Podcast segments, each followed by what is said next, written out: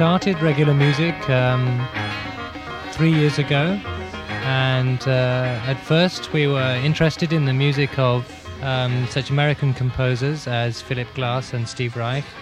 We were very interested in this kind of minimal music, and when we started playing, we used to play some of their early works. Um, now we've moved on quite a long way from that. Um, we write all our own music. Um, there are at the moment two main composers with the group: myself, Jeremy Peyton Jones, uh, and and uh, the other one of the keyboard players also writes, Jonathan Parry. Um, we we uh, Jonathan and I write most of the pieces, and uh, the music is very much affected by the uh, people in the group. Um, for instance, we made the addition two years ago of uh, a drummer, uh, which is Charles Hayward from This Heat and the Camberwell Now, uh, and also an electric guitarist. And that, first of all, changed the group quite a lot from um, a slightly more classical and uh, quieter feel to more bordering on, on rock music, on, on that kind of side of music. Um, later still, last year in fact, we added uh, Mary Phillips, a singer, and so um, we we uh, added a lot of vocal parts to pieces that already existed, and uh, I wrote a large piece which uh, featured the singer quite a lot. It was a main piece for singer. Uh, with the rest of the group. So, to that extent, the members of the group affect what we write but all, at the same time, all the music is written. It, uh, there is no improvisation or anything like that. It's very, it is all set.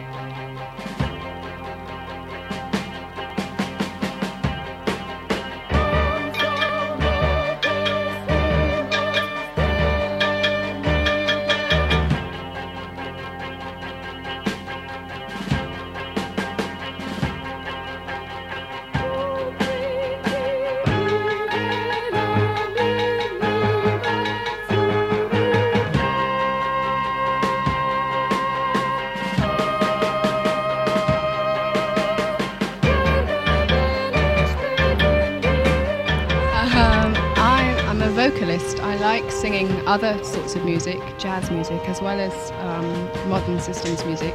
Um, the reason why I find it interesting to sing in regular music is because I sing as almost like an instrument as well as like a voice. I have to sing um, a lot of high notes uh, that are loud and repeated, so it's very much like an instrument.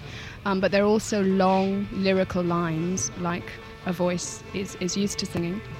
Um, I also play saxophone and a little bit of keyboard, but not very much.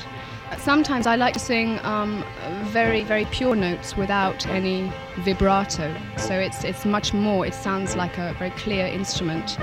Um, but my voice, my voice isn't a big operatic voice. It's not like um, people who sing Wagner or voices. So the music suits me very well because it's. Um, I, I have quite a big range, but it's not too big for the group. It's just it's part of the group. It's a small part.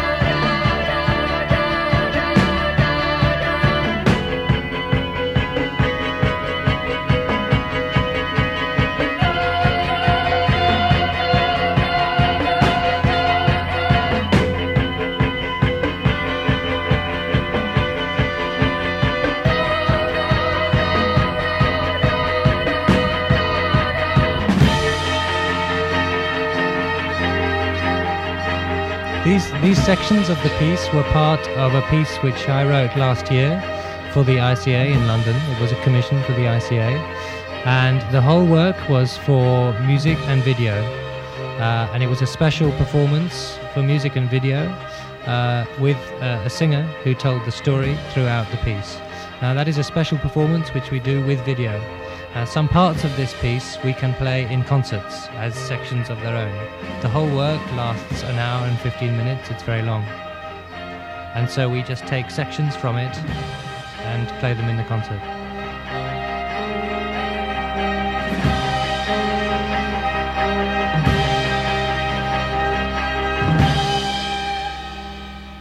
I don't exactly like the word systems music. You know the word systems music. A lot of people say regular music is a systems band. We are not exactly systemic. We are not, the systems are not very rigorous. They're not exact like they were, for instance, with Philip Glass and, and, and uh, Steve Reich.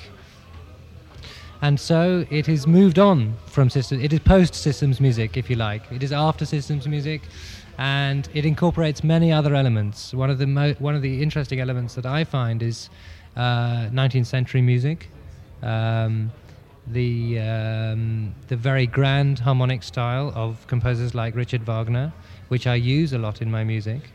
That sort of tonal music, not uh, not just the minimal, very small elements of, of minimal music. We chose the name of the group. Uh, when we started, the, the, the, founder members of the group just tried to think for a long time about the name. Um, regular music implies the repetition that you hear in systems music. It is it a lot of the time it is very regular. It repeats itself over and over again, but um, it is not exactly regular. You could just as well call it irregular music now. I think it is based on. Um, that there is a there's a firm foundation on on the history of classical music. We're interested in in the his, in history of music through the ages, if you like, and the effect that it has on on modern music, uh, and on and on presenting this music in a new way, if you like, um, and also on widening the audience for this sort of music. It's I think our our music appeals much has a wider appeal than um, the very mainstream avant-garde music. It, it, tends to be the rhythmic side of it that moves on to because of the drummer, the, the introduction of the drummer. It moves into a much more rocky field, um, and I think um, people perhaps find that easier to listen to. It makes it more attractive to listen to because it's much more of a, a dance feel, or a you know, it, it gets your, your your pulse going.